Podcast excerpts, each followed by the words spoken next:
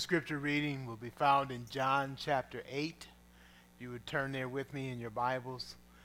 If you don't have your own Bible, our ushers have Bibles available. Raise your hand and they'll bring one to you. John chapter 8. We'll be starting at verse 12.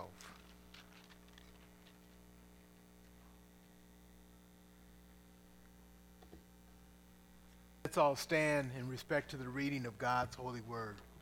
Reading today, John 8, verses 12 through 47.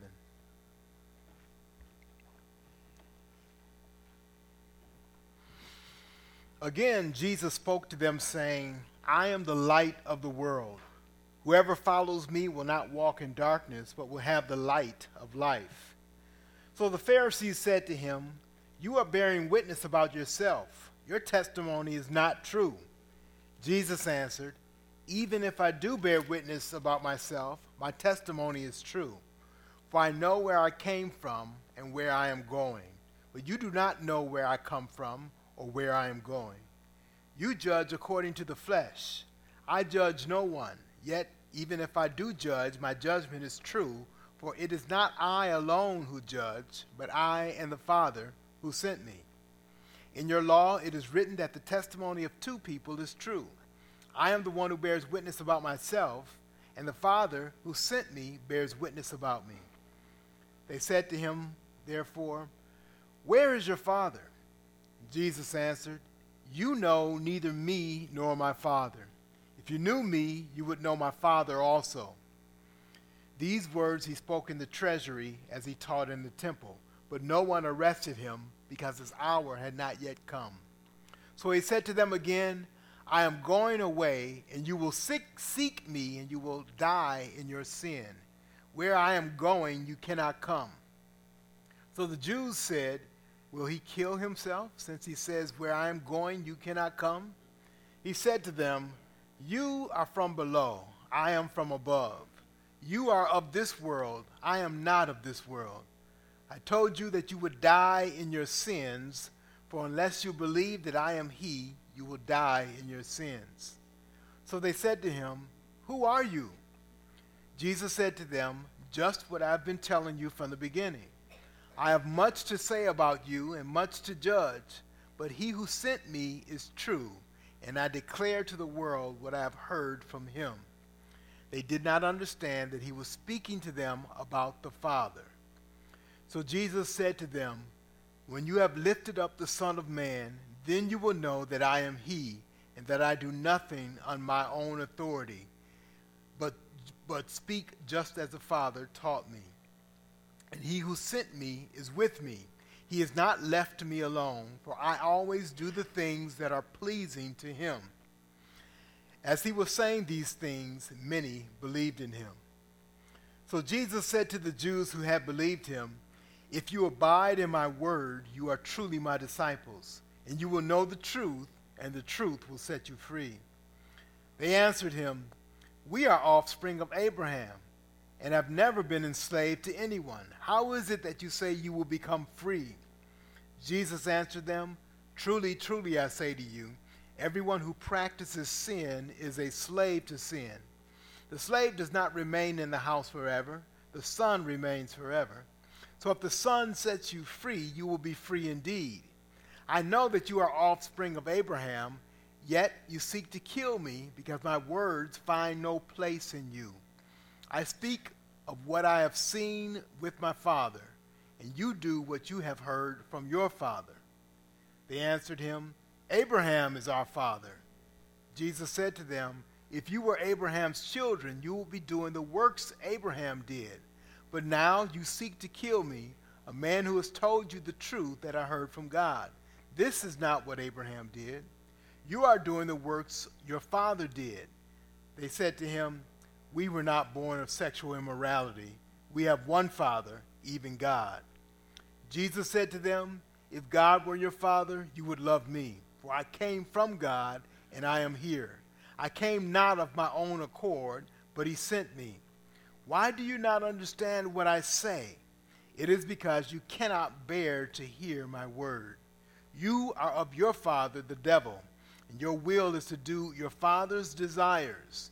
He was a murderer from the beginning and does not stand in the truth because there is no truth in him. When he lies, he speaks out of his own character, for he is a liar and the father of lies. But because I tell the truth, you do not believe me. Which one of you convicts me of sin? If I tell the truth, why do you not believe me? Whoever is of God hears the words of God. The reason why you do not hear them is that you are not of God. May God give us understanding in this portion of Scripture that we read and be preaching from this morning. Invite you to join me now in a time of prayer as we bow our heads in prayer, and then after prayer, a song from our choir, then our message, and a closing song from our choir. Let's bow in prayer. Father, we thank you for this day. We thank you that we can call you Father, that you give us the perfect model and example of what a father is and what a father does. So we thank you, Lord, for loving us, for caring for us, for protecting us, providing for us all that we need, life itself, and eternal life through you, through your Son, the Lord Jesus Christ. We thank you for your perfect provision. We thank you for your grace that has reached out to us. We thank you for your power and working in our lives. We thank you for sustaining us and keeping us and, and uh, just taking us through each challenge that we face and allowing us to um, be that, being that rock, that faithful one that we can trust on and, and, and rest in. So we thank you for being God, our Father. We thank you for the earthly fathers that you have given us and allowed some of us to be. We pray, Lord, that we would be more and more like you, Father, and we will glorify you in being a good fathers. We pray, Lord, for the impact of our fathers on their families, Lord, that you would bless these fathers here today and those who are part of this work and this ministry, that our children would learn good and godly ways from us and that they will go on to, to love you and to serve you. That our wives might be blessed uh, with, with uh, men in a home that are good leaders, that are, are loving and faithful. So, Lord, we just thank you for this Father's Day. I thank you for my father. I pray for him, Lord, as he is in a hospital this very moment. We pray for your care. We pray for your comfort and uh, your, your encouragement, both in spirit and in body, Lord, that you would be with him and watch over him. Be with my mom as well as she cares for him now. And Lord, we pray for others who are um, suffering in, in like ways because of the bodies that we know do not last forever. They have a, a time limit on them. And we do rejoice, Lord, that when you call that time, we, we can uh, be with you eternally. So we look forward to that. And Lord, we just pray now you bless the preaching and teaching of your word. Make our hearts open to it, receive it and be blessed by it. In Jesus' name we pray. Amen.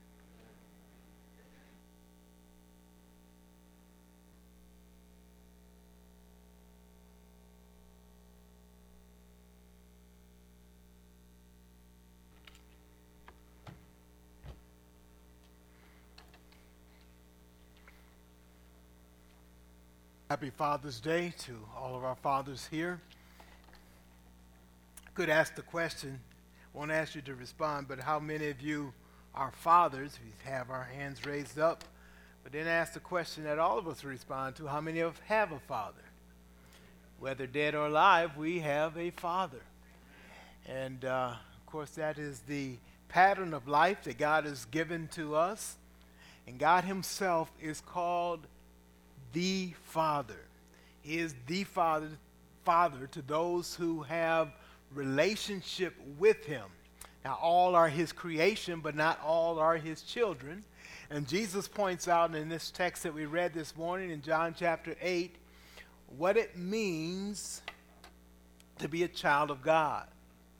And one point that he makes is that children model their father Children model their father. That is true physically, that is true spiritually. Woke up one day, went in the bathroom, looked at the mirror, and I wondered, what in the world is my father doing in here?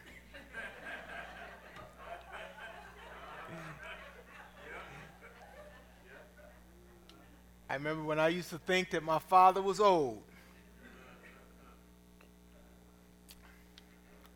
Now I'm just like him. But that's the pattern. We didn't have a choice in that. We model, we pattern ourselves. We are like our Father. In John chapter 8, he talks about two fathers. Two fathers. He speaks about his father. In verse 16, he talks about the fact that he will judge along with his father. His father judges, he will judge. In verse 15, he says, You judge according to the flesh, I judge no one. In other words, I don't judge according to the flesh. But then he says this in verse 16 Yet, even if I do judge, my judgment is true, for it is not I alone who judge, but I and the Father who sent me. A couple points he makes out is that he judged, but it's not an arbitrary judgment. And so we aren't to make arbitrary judgments based on our own likes or dislikes, but he judges along with the Father. Now, that's a special relationship that he has. He's saying that he has an elevated position of being equal with God the Father and has the authority of judging as God the Father has. Therefore, you know, when you walk into a courtroom, you need to show respect. You need to show respect for the judge by the certain way that we do. And they'll remind you all stand. Stand. As the judge enters the room, you're standing to remind yourself of who is in authority and who actually has the authority to decide this matter at hand. You dress a certain way in a courtroom, and there's a certain, uh, a certain uh, uh, uh, uh things that you do and you don't do that belong in the courtroom. For one, re- for one thing is, they tell you to turn off your cell phone. We ought to show some respect in God's house that way as well. That we show that respect for that authority. Jesus says he's going to have equal authority with the Father. His Father is the judge, and so is he. He also says this in that same verse it is the Father who sent him. And so he comes under the authority, or with the authority that the Father sends. So the Father has authority, and so the Son has been sent with authority from the Father. In verse 18, he says, It's the Father who bears witness to him. That's a powerful statement as well. It is God, the creator of all things, the one who's in charge of all of this universe, who bears witness and basically saying, Yeah, that's, that's him.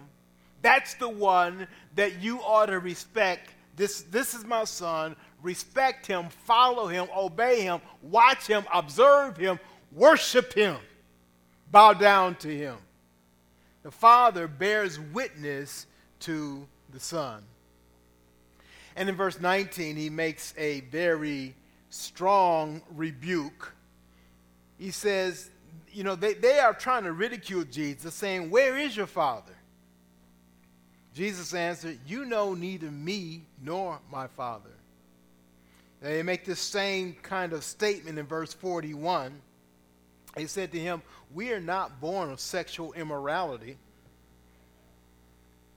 They are making accusations against Jesus, saying that he doesn't know who his father is and that his mother and father had him when they weren't married. Now, that's only half true. His mother had him when they weren't married. Joseph had nothing to do with it. And so they kind of twist. It shows you they have a knowledge of history. They know what's going on. They know something of Jesus' past, but they don't understand. They haven't received and, and they haven't uh, accepted the facts of the case. That Jesus was born of Mary when she was yet a virgin. She conceived by the power of the Holy Spirit. God implanted in her seed that she would give birth to the Son of God. And so when wicked, sinful men see this, they just say, hey, Mary and Joseph didn't follow the rules. Mary and Joseph had sex before they were married. That's not the case. I'm glad that the Holy Spirit and the scriptures make that clear. So they still levy that accusation against him. Where is your father? And he makes a very strong uh, re- uh, rebuke to them. You know neither me nor my father. In that strong rebuke is a reminder that for those who do not embrace Jesus for who he is, who the Bible says he is, who God the Father says that he is, they cannot claim any obedience, allegiance, or trust to God the Father. People too long are saying we all believe in one God, we are one people having one Father, and that simply is not true. Physically, we come from God but we do not believe in one true and living God because the scripture makes it clear that to believe in God is to believe in his son, the Lord Jesus Christ. You don't believe in Jesus as what the Bible says, then you are not believing in God. He says, You know neither me nor my Father. And he's absolutely correct in that. He goes on to say in verse 26 and 27, it's the Father who sent him. He's not coming in his own authority, but he's coming under the authority of his Father. Verse 26 I have much to say about you and much to judge, but he who sent me is true, and I declare to the world what I've heard from him. And so he's not going to waste time um, talking about them. He knows the truth about them. He's here to declare to the world what the Father has given him to declare. The Father's given him a mission. You see, like Father, like Son. The, fa- the Son is going to follow the d- design, he's going to follow the pattern, he's going to follow the purpose that the Father has set for him. We continue on. We see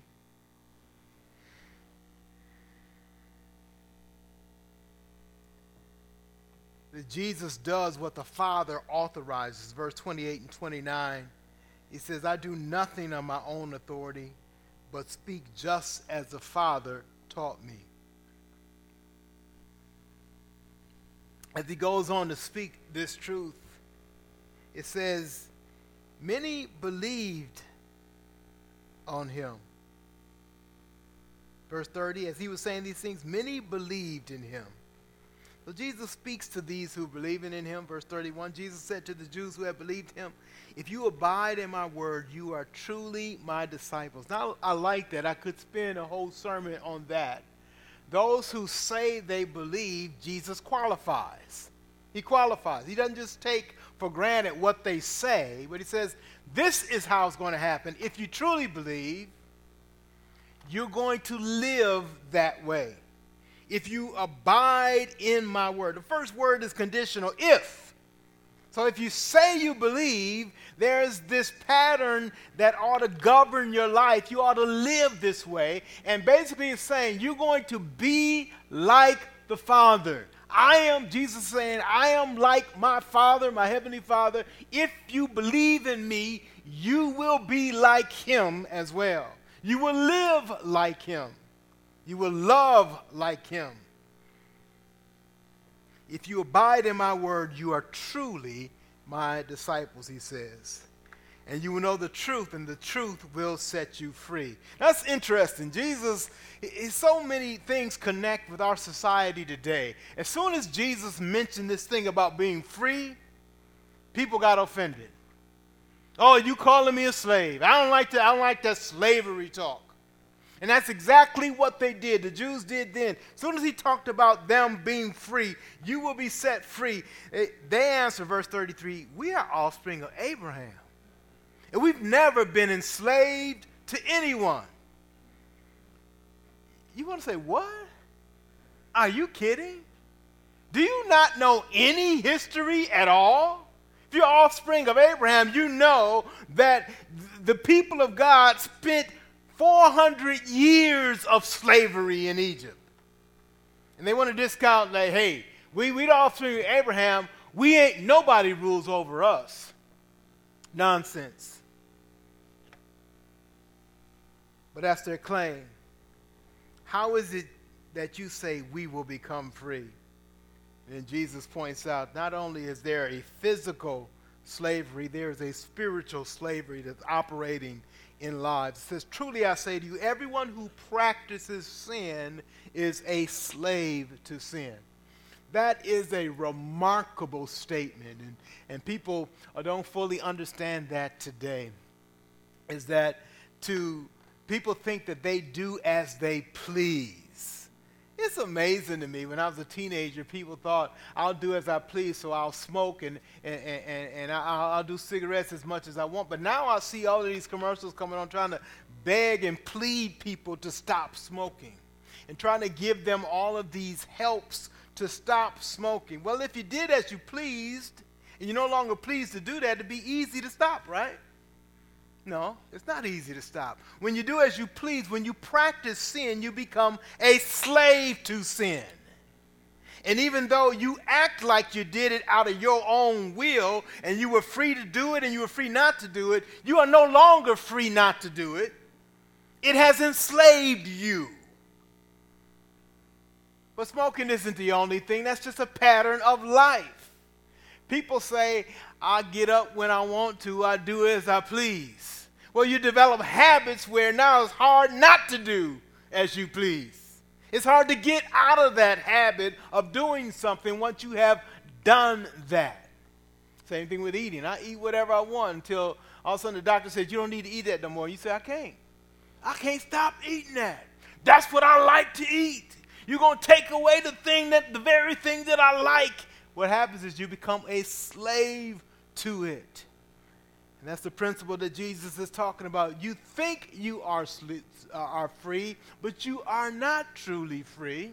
It's only in Jesus that we see and we pursue true freedom in God. And by and, and, and that is is is is is a, a play on words itself. You know, when we become the servants of Christ, then we become free from being slaves to sin. So you're going to serve one thing or another. Either you're going to serve yourself and sin and all the, that that leads to, or you're going to serve God and give yourself over to Him. You know, Christians want to say, well, you know, I'm free to do as I please. I want, I want to, I beg to differ with you. You are not free to do as you please. You are free to serve Christ.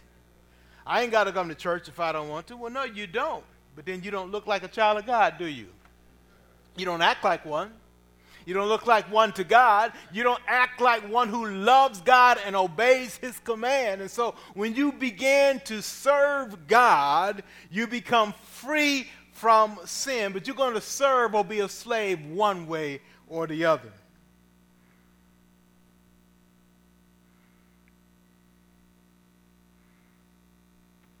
He sums up When he says, The Son, if the Son, verse 36, if the Son has set you free, you will be free indeed. And he says, I know you're an offspring of Abraham, yet you seek to kill me because my words find no place in you. He says to them, I know physically that your heritage is in Abraham. You are one of the descendants of Abraham. Physically, you line up there, but spiritually, you are not. He says, and I can tell that by how you act. He goes now into this setting. He says, You seek to kill me because my words find no place in you. I speak, verse 38, I speak of what I have seen with my father, and you do what you have heard from your father. There he goes into this two father talk. Two fathers. There are two fathers. And they determine, the father that we come from determines our character and, in fact, our eternity. He says, You do what you have heard from your father. Now they argue with him, verse 39. Abraham is our father. Jesus said to them, If you were Abraham's children, you will be doing the works Abraham did. He starts off by saying, Yes, physically you're a descendant of Abraham, but spiritually you are not the offspring of Abraham. In other words, you are not children of faith. And what is our point to us today? Unless you are doing the thing that God says you should do, if you're not obedient to God, then you cannot claim to be God's child. Who is your father? Well, your behavior determines that. He continues to, to go right back to their behavior. Look what he says in verse 40. But now you seek to kill me, a man who has told you the truth that I heard from God. This is not what Abraham did. So you want to say that you're spiritually from Abraham's seed and, and a child of faith, but that doesn't line up with what you're doing now and trying to kill me. He makes that very, very clear to them as he continues on. You are doing the works your father did. Now that offends them. So what do they do when they get offended? Again, they try to belittle and ridicule him. Verse 41 they said to him, We were not born of sexual immorality. We have one Father, even God.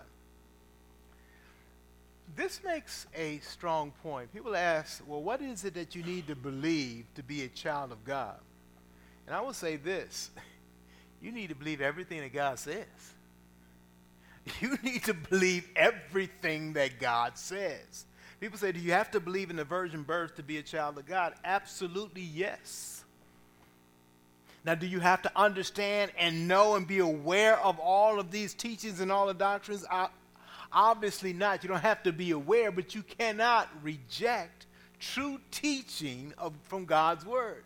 They are saying that Jesus was born of sexual immorality. You cannot say that and then say you believe and trust God. In other words, if you don't understand and accept the truth about who Jesus is, then you cannot count yourself as a child of God or faith in Christ. Now, I talk to people all the time. I talk to, in the Milwaukee Rescue Mission, talked to a man yesterday who was struggling with what is it that I believe?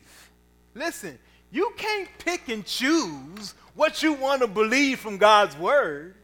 If you believe God, then you accept His Word as truth 100%. You're not smarter than God. You say, hey, this is what I say. If I can't figure it out, it's just something I can't understand. God is not a liar. I'm just not on his level. I just don't, I just can't take in everything that he has for me, and neither can you or anybody else. You think, well, I'm, I'm going to go to school and I'll understand it all. No, you won't.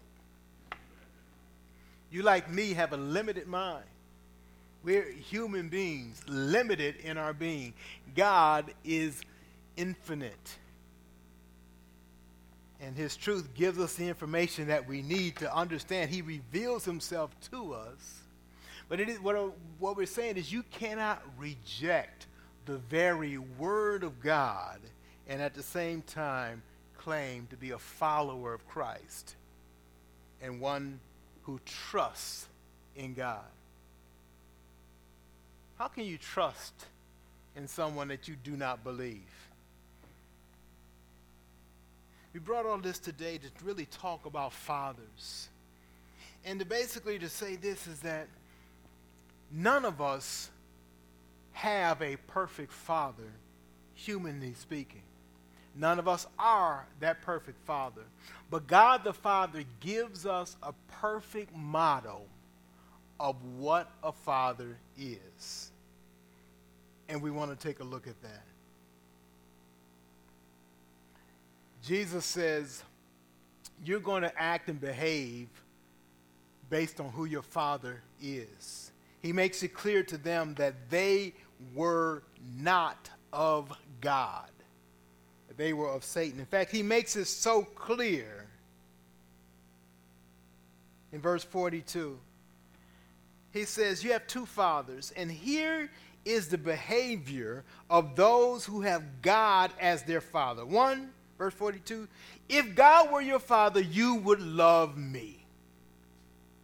If God is your father, then you are not just accepting of Jesus. In other words, yeah, I believe in the historical Jesus, that he existed. There's a lot of evidence for that.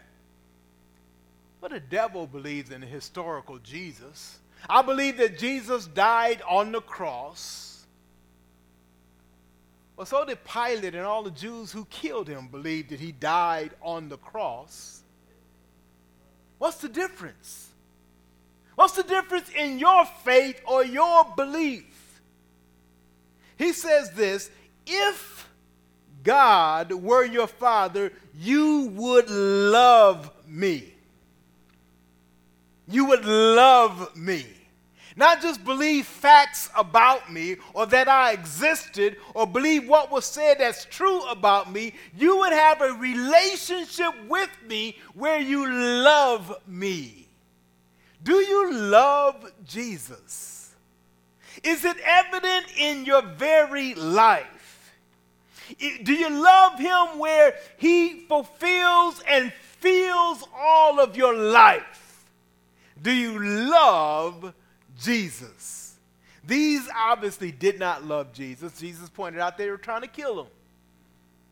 But he says, if you were the Son of God, if you were a child of God, if God were truly your Father, you would love me. Second thing he points out in verse 43 and verse 47. Let's read those. Why do you not understand what I say? It is because you cannot bear to hear my word. he says, if God is your Father, you would appreciate and have an understanding of his word you'd appreciate and have an understanding of his word. Look at verse 47. Whoever is of God hears the words of God. The reason why you do not hear them is that you are not of God. He makes it very clear, doesn't he? I like what's worded in verse 43. Why do you not understand what I say? It's because you cannot bear to hear my word. You can't stand to hear me. Isn't that the truth? when I before I was walking in the Lord, I did not want to hear what the Bible has to say. That's that's our that's that sinful attitude that we have. Don't tell me what I'm doing is wrong. I don't want to hear it. And we blame Christians for being mean for being nasty, for call, for being judgmental, because they call things sinful. The reason is is that we can't stand to hear the word of God when we're not one of his children. You need to recognize that. It's not changing our image or changing our approach and making things likable to people. They're not going to like it. Reminds me of that two year old that you're trying to spoon feed spinach and it goes in the mouth and it just falls right out. He ain't swallowing that. He ain't having none of it. He don't like it. He won't take it. He can't stand it. Jesus says, You can't hear my word because you can't stand it. You don't like it. Practical side, if you at church always looking at your watch, right? Pastor preached too long, Quiet song too long. They don't know how to praise. This is boring. I'm tired of being here. I'd rather be at the Dells. I'd rather be at, at Summerfest. I'd rather be at Great America. This, you know, if that's all your thought, you can't stand being in church. You're telling on yourself. Now, why should you look at that? Why should you examine that? It's because you need to know where you are spiritually. God does something to his people to where they love Jesus and they take in his word. Now, we're not perfect in any of those things, but the characteristic is one who loves God's word. You know, I love God's word, and, and it's a ton of work for me, and sometimes I hate the work. But I go, God, you know I can't stay away from this. You, you know, once it comes, it, it's a part of me. You can love God's people and yet have challenges in relationships. Church ain't no easy bed. It's, it's not fun, fun, fun all the time. But God's children love God's Son and they listen and receive what he has to say. Jesus makes it plain. He says, You don't hear what I'm saying because you can't stand what I'm saying. You can't stand when I talk. You hate to hear me talk.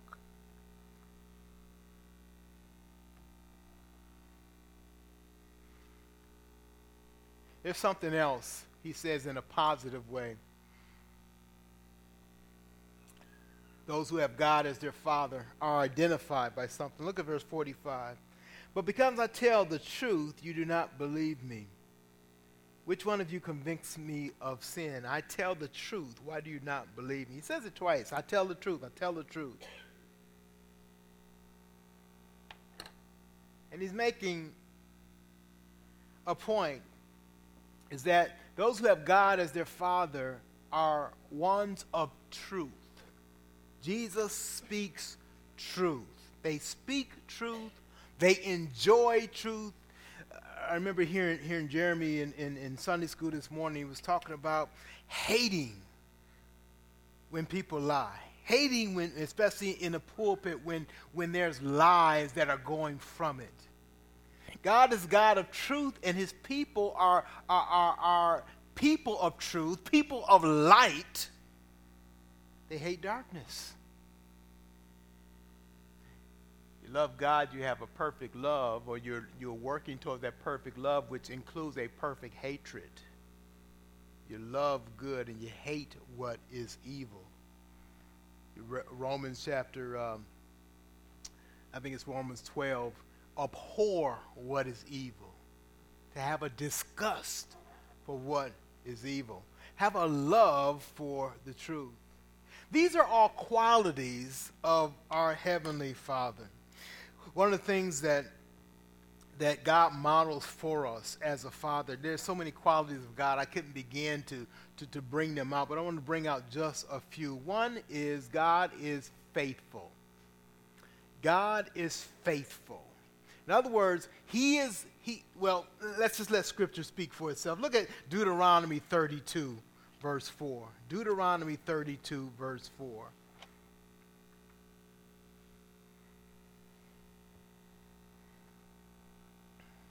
There's a, there's a word picture here in the first two words of Deuteronomy 32 4. What are they?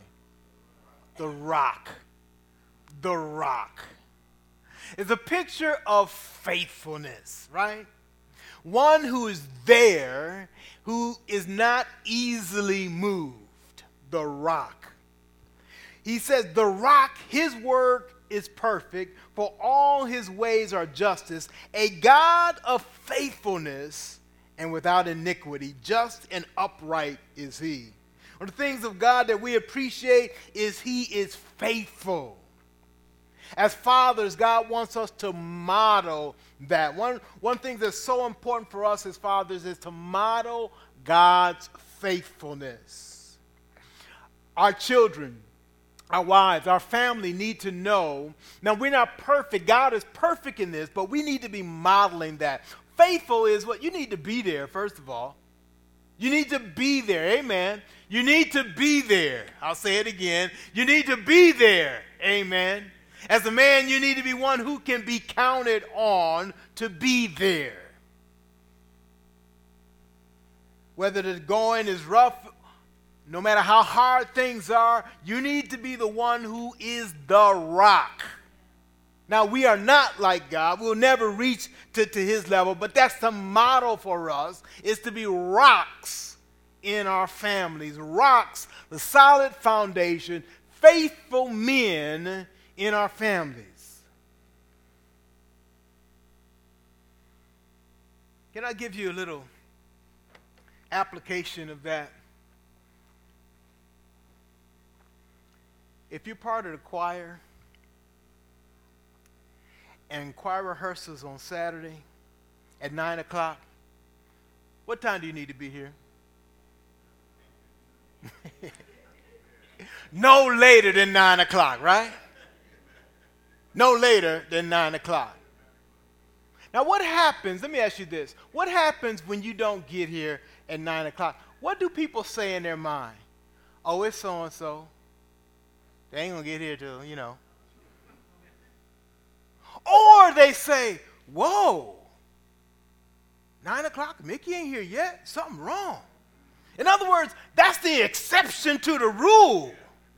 Or they always like that. Faithfulness then is measured in every part and every stage of our lives. As men, as fathers, we need to be faithful. We need to be on time to simple things. We need to be ones who people can count on. If you say you're going to be there, be there.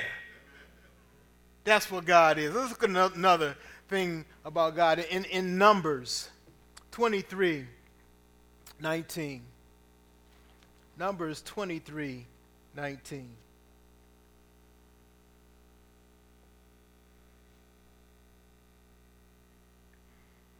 Says there, God is not man that he should lie, or a son of man that he should change his mind. Has he said and will he not do it?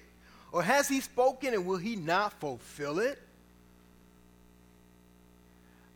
God is saying, God is faithful. God is a promise keeper. You can count on what he says. He does what he says he's going to do. Now, honestly, all of us are working to be like that because none of us are at that level. But the truth is, we ought to be working to be like that. God is faithful in his blessing, God is faithful in his judgment. We preach the word because we're telling people, look, God is not going to look the other way at your sin. He is going to be faithful to judge sin. We preach the word of God, the gospel. We say, look, God is going to, He's not going to reject those who trust in Christ his son. He is faithful to receive all who put their faith in Jesus. He's not going to turn you away. God is faithful. When he promises, he keeps a promise. He makes a promise that all those who trust in Jesus will have eternal life. As, as I lay and think in my bed and reflect, and thoughts sometimes overwhelm me, I go simply to the promises of God. I'm comforted in the fact that God keeps every one of his promises. And so it behooves me to learn some of the promises, to memorize the promises of God, because I stand. Think about it. When you say you stand on the word of God, you're standing on the faithfulness of God. Now, what about you? Are you being more and more like God? Dad, can you pick me up at 3 o'clock? Dad, what time you going to be there? 3.10 ain't 3 o'clock. Oh, they understand I was bit. You're not faithful. You're not faithful. God wants us to be like him. Has he said it? Will he not fulfill it? Everything that he says, he fulfills. Now, I, I admit that, that that's a high standard. And none of us can attain unto it. But the point is, is that we ought to be reaching towards that. God is faithful. One of the things that as we reach towards that level and we realize how much we missed that mark, it causes us to just flat out worship God and say, God, you good. God, you are faithful. I can depend on you. I can rest in you. I can trust you. You are there every time. 2 Samuel 7 28.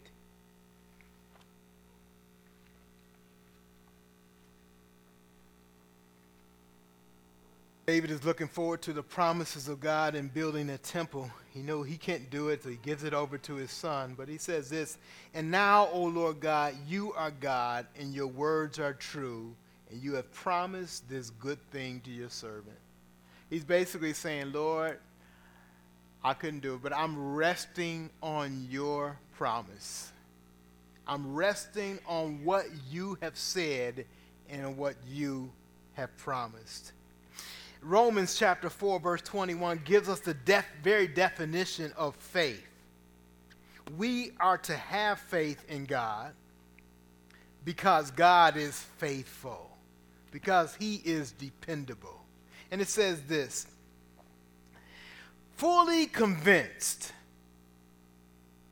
Let's talk about Abraham and his faith. Fully convinced that God was able to do what he had promised. That's the picture, that's the definition of faith, being fully convinced that what God has promised, He will pull off, He's going to do.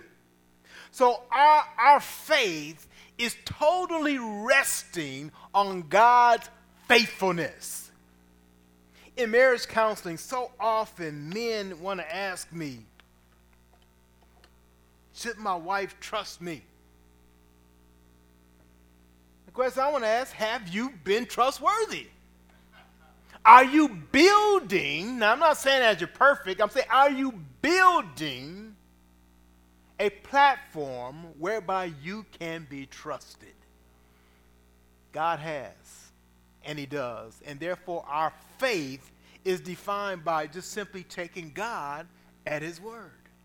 We need to build that character as fathers, as husbands that I'm going to begin to build this platform of trust for you. I want to build that for my children. I want to build that for my grandchildren. I want to build that for my wife. I want to build that for anyone who interacts with me. I want them to know that I am the type of person who pursues faithfulness so that you can count on me. Now, as I say that, I'm reminded of so many ways that I'll fall short of that and you'll be reminded of the same. But the goal is essential because it's pointing to God. It's saying God is the very one that I literally trust my life, my eternity with. I trust my soul in his hands. Men, your families are trusting you to follow God. And they should trust you only as you follow God. And as you follow God faithfully, you are building a platform of trust. Trust that God will allow you to build that. Ask Him to help you to build that.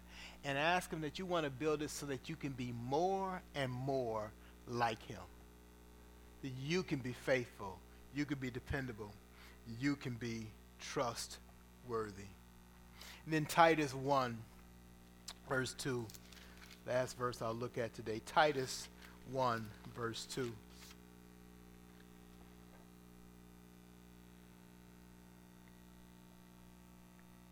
says, in hope of eternal life, which God, who never lies, promised before the ages began.